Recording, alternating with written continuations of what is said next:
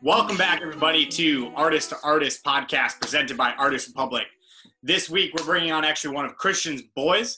Um, so I'm gonna actually let him intro this one, and then we will hop him right in. Great. Yeah. So, uh, person that we're bringing on, his name is Mark Diedrichson, um, aka Farco. Um, he's a music producer who was born and raised in New Jersey, and he is a producer. So let's let him come in and let him talk all about remixing songs and getting those songs onto Spotify playlists. Hey, what's up, man? What's up, guys? You, you can you can hear me and everything? Yeah, yeah. yeah right, cool. I'm liking that chin hair, man. Oh, dude, thanks, man. I'm going like I'm going full like Tom Hanks and Castaway right now. I'm just not shaving or anything. I yeah, I was, I was, looking at mine this morning and I was like, should I do it? And I was like, eh, I think people understand. yeah, yeah, I feel like a lot of people are doing that right now. Yeah. yeah. yeah. So, so Mark, this is Nick. He's the CEO of Artist Republic. Um, Nick, if you want to introduce yourself, tell them a little bit about it. Yeah. So, 100%. So, I mean, first, Mark, what's your what's your Instagram username? Uh, Farco Music, F A R C O. Um, let me. I feel like I feel like I've DM'd you before yeah, yeah, you DM me. Um, yeah. you slid in my DMs about the. Uh, the... Oh, I just slid in your DMs again today. Woo! um, nice. yeah, no, hundred percent. Sorry, you're on my kill list. Um, no, you good. but uh, but yeah, man. So basically, Artist Republic. Um, yeah. So I mean, I've been in the music industry for a while now, which is why you're on my DM list probably. Um, but basically, you know, worked in the marketing side of the industry, worked in the entertainment side of the industry uh, with live shows. Realized there was a lot of problems in the music industry, and was like, hey, there's got to be a better way to run the independent side of the music industry. Um, and really, what I started visualizing about two years ago is a completely centralized platform that allows a music artist to do everything that they would need to do by themselves without needing to hire a manager or a booking agent or a record label to do it for them. Um, so if you want to distribute music, you want to you know sell a track, you want to buy vocals, you want to book a show, you want to market your music, whatever, we do it all. Um, and that's basically what Artist Republic is. Um, basically around the idea of this podcast, it's you know really I don't even know what Christian, what episode are we even on? We're on. this, this is episode. This is twelve. This is episode twelve. Okay. So yeah, so really now you know eleven episodes. Really, what it is is we're bringing on different artists from all around the country every single week, and just kind of having a conversation and just you know talking about music, talking about the industry. Um, you know, to build the connection here, but more importantly, hopefully build a connection to everyone that's listening to us on YouTube and Spotify and you know Apple Music and all this stuff so that across the globe, hopefully there's some artist out there that's listening to this and they're like, oh shit, I connected to that and I want, you know, that helped me. Um, and that's kind of the idea. It's been the idea of the platform. It's the idea of the podcast. Um, I know it's great for me and Christian because especially me, like I'm working with software developers every day. I'm a music guy. Um, so, you know, I like to get back and talk to music people. Um, but, but yeah, so that's basically that. Um, usually we let first questions go to whoever invited the guest. So Christian, you're on first. Yeah. So Mark, I kind of know the answer to this, but everyone who's listening probably doesn't. Um, and I know you have a bunch of different remixes kind of in the can on SoundCloud, um, so on Spotify. You know, who are some of the artists that you've done remixes for? And follow up to that would be, you know, have you appeared on any of their certified remix playlists, things like that? Yeah, so um, right now I have all unofficial remixes. Unfortunately, I was I've, I've been doing remix competitions and stuff like that, but I never got selected for anything like that. I've done Two Friends, I've done Justin Caruso, I've done uh, Havana, you know the song Havana with uh, Young Thug and Camila Cabello. Um, but yeah, I, the the hardest thing is putting music out like unofficial remixes and worrying about them copyrighting it and taking it down. You know what I mean? Because I actually did that for. You remember two years ago when the the Walmart kid video blew up? Yeah. I actually made a remix of that, and it was doing really well. Like definitely the best remix I've ever done, and um, it got taken down for copyright that um, like a week after it, and I didn't know this at the time, but I already had a strike previously, which is when like uh, SoundCloud um, recognizes an unofficial remix or something like that, so they give you a strike, and three strikes, you're just banned for life. So Damn. I didn't know yeah, that that, that kind of discouraged me from putting out remixes or like bootlegs unofficially. Um, so actually, for the last remix I did, the two friends one, I uh, I got permission, thankfully, from them. It wasn't unfit, it wasn't official, but it was. They were like, "We're not going to take it down. We're not going to copyright you," which was huge for me. Okay, so going into that, so artists can kind of understand it, um, is like so how to, from your understanding, like how does the copyright systems work? Does the artist get notified and then they choose to come after you? Like, you know, how should an artist go about putting out remixes and handling that copyright issues? Yeah, I'm not sure. I know there's some strategies to um, kind of decrease your chances of getting taken down. Like I know, especially for like EDM mixes and stuff like that, they usually leave like a 30 second space before any sound because I think maybe the algorithm picks up the first 30 seconds or listens to the first 30 seconds. Or if there's any, you really want to make sure there's no part of the original song in your song, like like no part of the original recording. You can have like acapellas, that should be okay. But any like if you ever have like a, a remix where you have a part of the original song, you're either gonna have to change the pitch of it or change the timing of it um, but the the algorithm is getting like more advanced every day, so it's really tough to kind of navigate that. Yeah, yeah, hundred percent. Yeah, and so kind of shifting away from like the business aspect of it, I kind of want you to talk a little bit about your creative process when it comes to remixing your music. You know, I, I'm sure a lot of people who are getting into producing want to remix songs and they might not know how to go about doing that kind of thing. So from your experience, you know, where do you sit on that? My process has definitely changed. Um, originally, I would remix songs that you know I was really into at the time that I know like the ins and outs of all the production and stuff like that. But now my process is I don't listen to the original at all because then I, I don't want that to influence what I'm gonna make.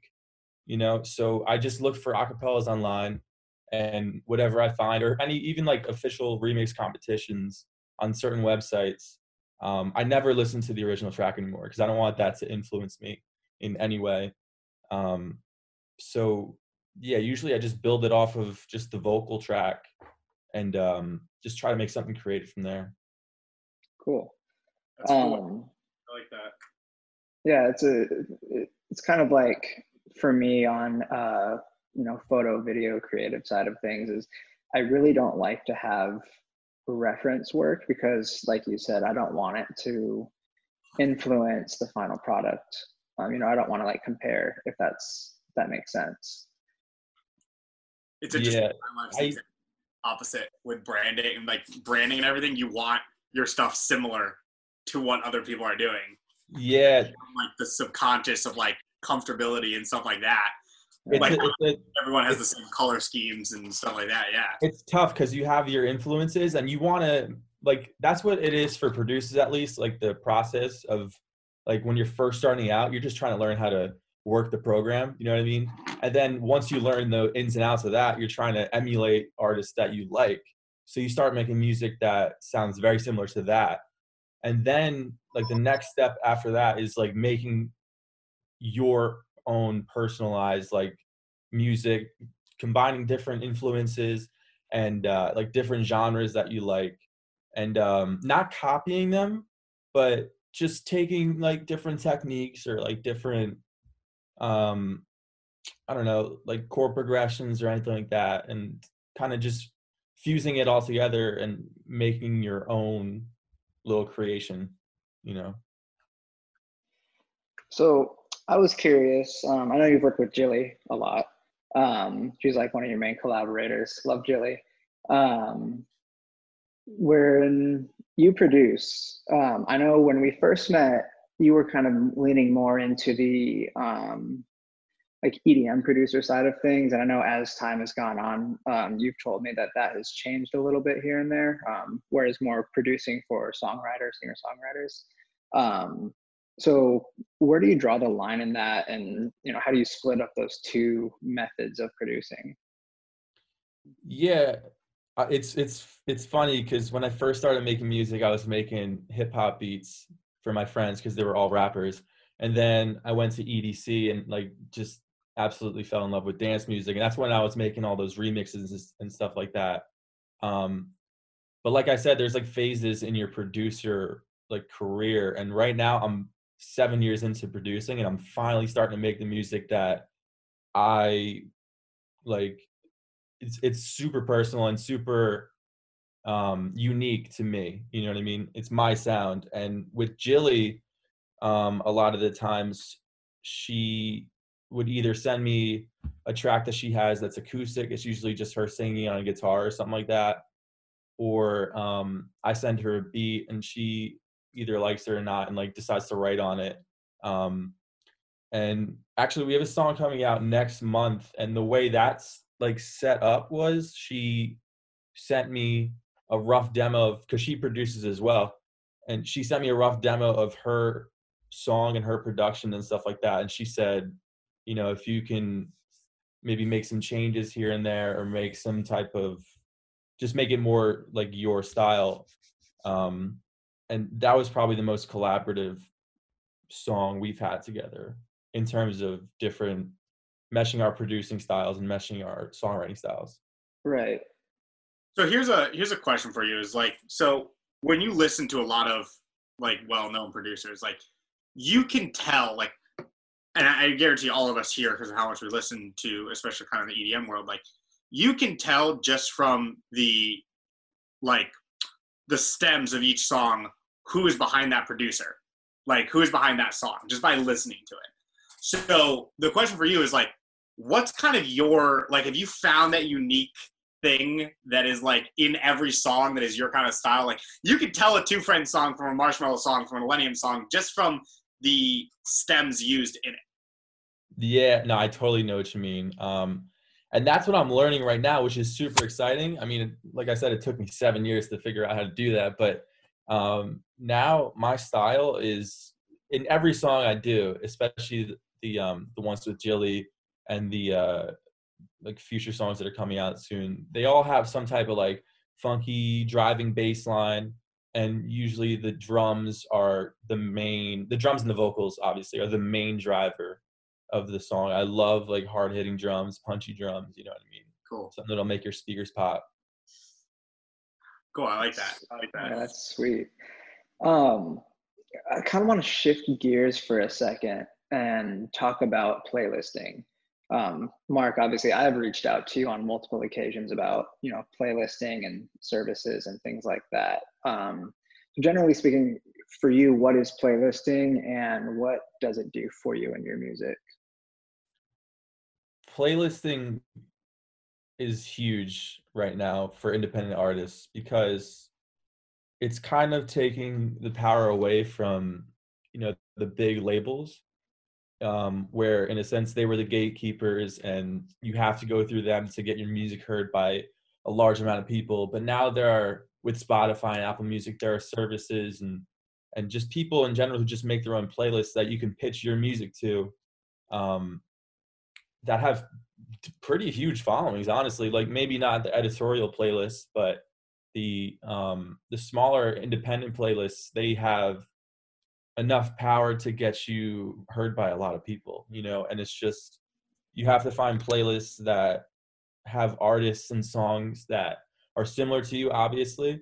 Um, so it takes a, a bit of research, and it also takes a bit of research to figure out which playlists are um, using bots and using like fake streams and stuff like that because it's it's very hard to tell but um if you do enough research on it and if you talk to people that are in, in the industry and have used certain playlists and would recommend certain playlists then um, i would go with that. But it's you really got to watch out for those like fake streaming bot playlists you know? And you know, you touched on it a little bit, um, but how do you, as the artist, kind of figure out the fake versus the the fake versus the real? Because we, you and I have talked about this, and I don't want to name any business names here, but yeah, yeah. No, I mean, right now I've I've had two songs out, so it's trial and error at this point. Um, but I did have a successful one that was all organic, you know, um, and you can really tell with the the uh, the playback ratio or like the saves if you go into your your Spotify for artist page and like look at the plays and look at the saves and look at the monthly listeners, you can kind of tell, you know, if there's like twenty thousand plays and like five saves, it's probably not a good look. You know, it's probably like some bots that are just playing um, that they have computer generated, but um, yeah, it's mostly like word of mouth, like asking other producers, even if you don't know them, but you like their music and their music is similar to you.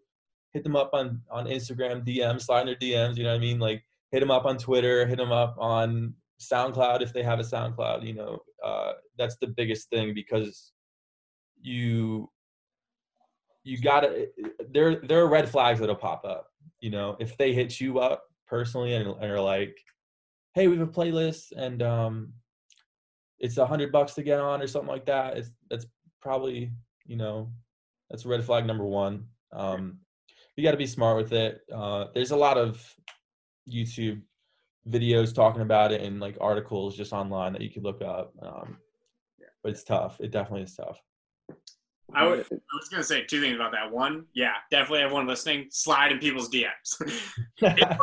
I mean, like, I'm definitely the king of it. I have no shame in it, but like, it's because it works. Like, it really does work. And if you're real about it, it works. Like, exactly. have a real conversation with people, like it works. Um, but yeah, the other thing um, too is like, yeah, if someone hits you up, is like, yo, I want your, I will put your song on my playlist for a hundred bucks that is not real. no real curator will guarantee you a song placement. If they'll say, hey, submit your song, like I'll listen to it for a buck or something through one of the websites, well, okay, that's legit. But if they're just putting every song on the playlist, that's not real. Because they have a brand to put together, you have a brand to put together. The brand's aligned, it's there. Um, but yeah, I agree. That's that's definitely a red flag. If they're guaranteeing a placement, yeah. And almost sometimes if they guarantee plays too. I yeah. know a lot of reputable reputable services actually do guarantee plays. Um, but it's all an estimate and they tell you it, it, might take 30 days, it might take 90 days. Um, but that's another red flag that you got to watch out for, you know. Yeah. Well, and nothing's ever guaranteed in marketing. That's what we tell people a lot of time with like Artist Public because we have the curator hub and people reach out to us and be like, "Oh, I paid, but I didn't get a placement." I'm like, I'm sorry, man. Like that's that's the world of marketing. Like nothing, nothing in marketing is guaranteed. Like we will by the end of the summer, we will probably have 15 different marketing services, and only one of them will actually be guaranteed-ish because it's ads. like it's literally Facebook ads and email lists and stuff like that. But but anything else, any blog submissions, any playlist submissions, influencer submissions, everything nothing is guaranteed in the world of marketing. You have to have the good content first. And then if you have the good content, then the good marketing strategies will work. But if you have a really great marketing strategy but not good content, then it, it's not guaranteed. Yeah. Exactly. All right. And so this is actually something that I don't know the answer to. Um, and I'm curious if you do. Uh, for these playlists, you know, are you guaranteed a time on the playlist? You know, three weeks, one week, a month? Or is it just kind of like once another song comes on, it'll eventually bump yours off? Mm, it's it's different for every uh, playlist and, and for every curator, but most of the time, um, they guarantee you X amount of plays, and depending on how long it takes you to get those plays, if it takes you 30 days, then they'll take you off. It's, if it takes you 90 days, then it, they'll take you off.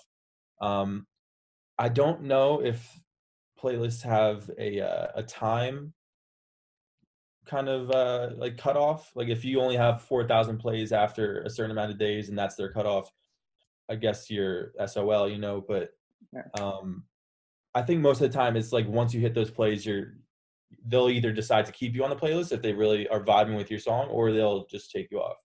So it's more based on plays than it is timeliness. I think so. Yeah. Okay. Cool. Um, I'm gonna switch gears again on you because I like doing that. Um, but uh, so you know, being independent, right? You know, I know you have your manager, um, but you know, independent by definition is really more like label less. Um, so you know, when you are independent and you have to do all of these extra things like research and you know, taking your time out of your day to do all of the things and not focus on music, how does that affect your music production skills? You know, does it make you appreciate it more or you know, do you just feel like, man, I wish I had somebody else to kind of come in and just do all this crappy research for me? Yeah, I guess it's good that I'm doing it myself so I can have somewhat of an idea, you know, until then I can outsource for that. Um, but it's it's a lot. You know, you need a team behind you and you need because there's only so much you can do in a day. And for me personally, if I'm producing, uh, that's what I'm doing that day. You know, I can't really bounce between producing and then marketing and then planning out a, a, release and then something like that. It's it's tough for me to compartmentalize those different things. So I usually take a day for release scheduling and, and planning and marketing stuff like that, and then I have a production day, and then I flip flop between those. Um, and research is always tough because there's a lot of conflicting information out with certain things, but um, yeah, I really, I, I think it's valuable to do it by yourself initially, but I can't wait to outsource to that. yeah. yeah. Yeah. Nick? No, I'm just I'm just thinking about the the management side of the question. But yeah, no, I mean that and that's that's kind of the same thing. I mean, when we built the platform, we interviewed like 500 people, and that was the thing that came up was so many people were like, "I like being independent now, but I don't want to be independent forever," uh, because yeah, you get to that point where you need the help, um, but you can still also be very successful and be like I, I mark a clear difference between an independent artist and a non-independent artist in the sense of who is signing the contract. Is it the artist making the contract to hire the record label for a release or hire the marketer for a release? Or is it the marketing agency building the contract for the artist to sign? And that's that's what I determine as like, are you 150% independent or not? Are you building the contracts and having someone else sign it? Or are you the one signing the contracts? Um, and yeah, it, you know, there's there's a big difference in that because it really comes down to also who has the creative control over what you're putting out. Um, mm-hmm. And you know, that's that's a thing. Like that's a big thing that I always advise artists is like get a good team around you, but at the same time, make sure that you have the control because I've seen a lot of guys with a lot of talent get buried in bad management firms and go nowhere. Um, and it's really it's really sad it's really sad it happens a lot yeah yeah it's bad and like nevertheless the amount of guys like i have that are close friends will like hit me up and be like yo i just got effed over by a contract can you read this and try to help me get out of it and it's like fuck like yeah. those contracts they're, they're sneaky with that kind of stuff too man they, oh yeah uh, they are yeah. they are because they they don't care um they know you're not going to understand it um, and they just put it in front of your face. They throw some big numbers at you. They're, your first six months, you're doted on like you're a new baby, and then after that, if you don't produce in that first six months, gone. Yeah, I just want to say right now, PSA: any producers or artists do not sign any contracts without a lawyer, some type of entertainment lawyer. Like they yeah. will trap you for a long time with that. Yeah, yeah, they will they'll lock you in a contract for five years and then they'll kill your career of that five years if you're not producing anything good in like that first six months because in that in two weeks then later after they sign your contract they're going to sign someone else and if that person's better than you all their attention's going on them not on you they don't care they're still getting your money anyways um, and yeah you just sit there and die as more as morbid as that sounds you know, it's completely it's completely possible that that one contract is your career done. over. Especially in today's like TikTok generation, they're looking for what's hot this this month, you know, and then they'll move on. You know, it's so quick to just change from artist to artist. Like the artist career is like it usually was like a couple years where they were like really popping. Now it's like a couple months, you know. Yeah. And that's why it's really important to have quality content and not just in the music. And I mean everything. You know, you want to have quality photo, quality video, quality text that you accompany with all of that stuff. You know, you you want to show and prove even if you're not a part of a label, that you have value. Yeah. It's also important that artists need to learn to trap their fans.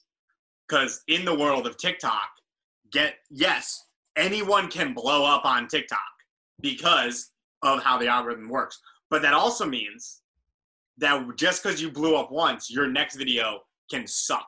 And your next 30 videos can suck and they can go nowhere. So if you don't trap your fans off that one video that blows up, you're dead. You're done. Move on. The next person has the spotlight. And it didn't matter as much before because, you know, the algorithms usually show you things you like. Like Spotify, you listen to an artist, you're going to get similar artists. TikTok is just a wild west. it's, it's download gate systems, it's entry engagement gates. It's a whole new algorithm that no one's ever seen before and it works really well, but it also kills very well. And if and you know you can see the same things on SoundCloud where an artist blows up and then they die off. But you're seeing it even now, yeah, with TikTok even more because if you are not converting that person more than just a follow, if you're not getting them to click a link in their bio and somehow engage with you on Spotify, Instagram, Facebook, text list, email list, Apple Music, whatever, they're gone.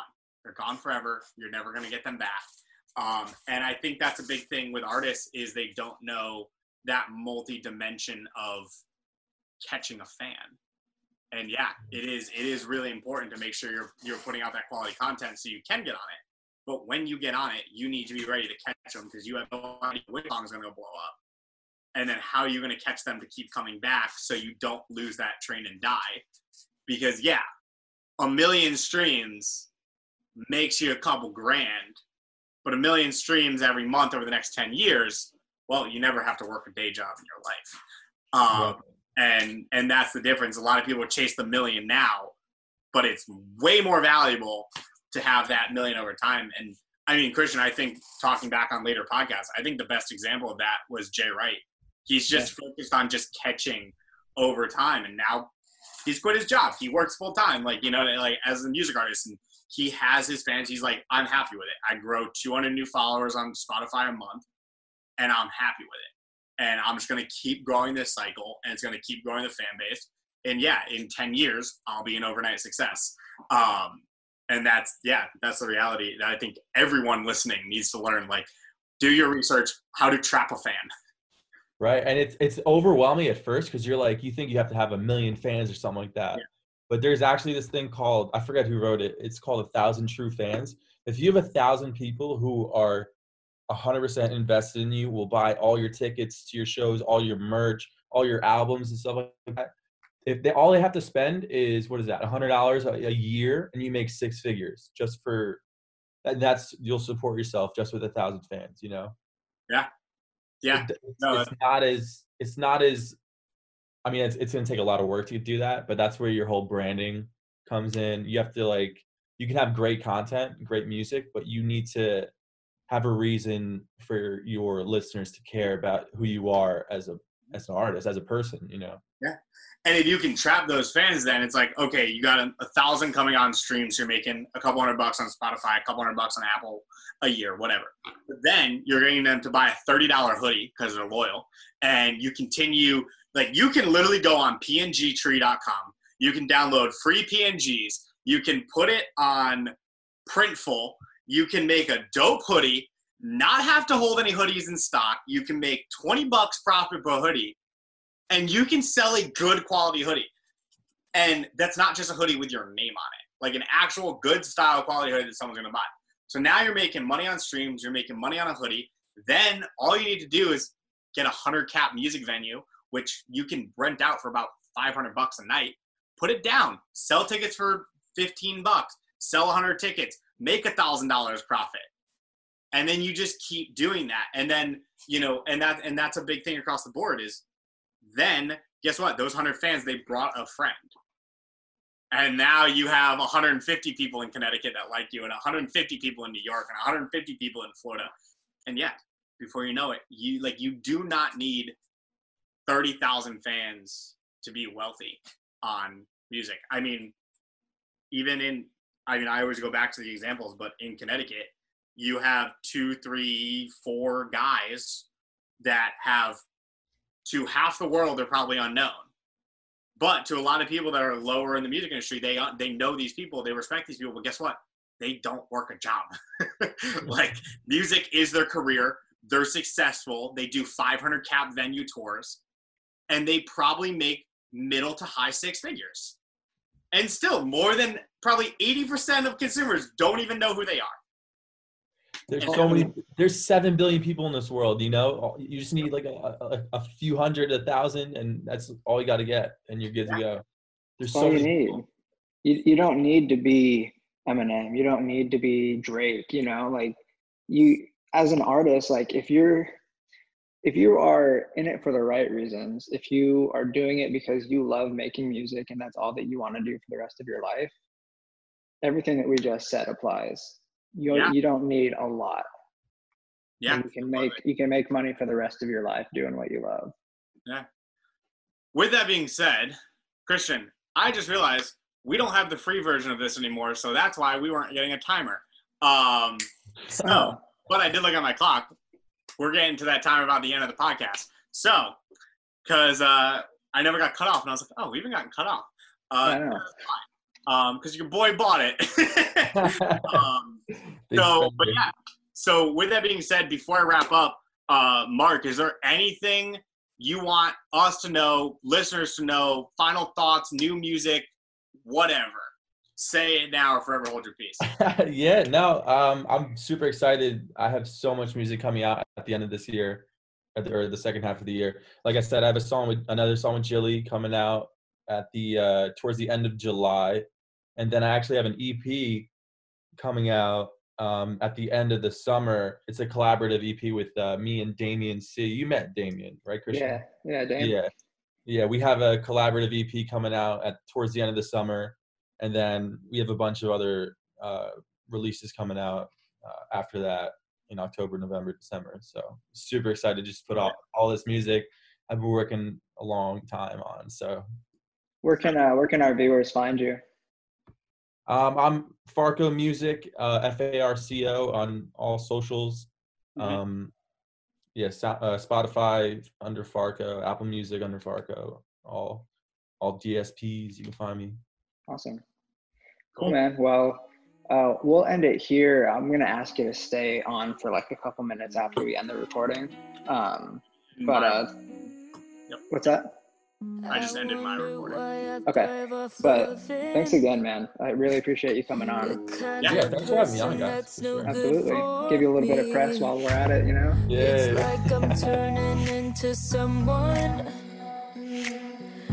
Doesn't see themselves as worthy. You think you can treat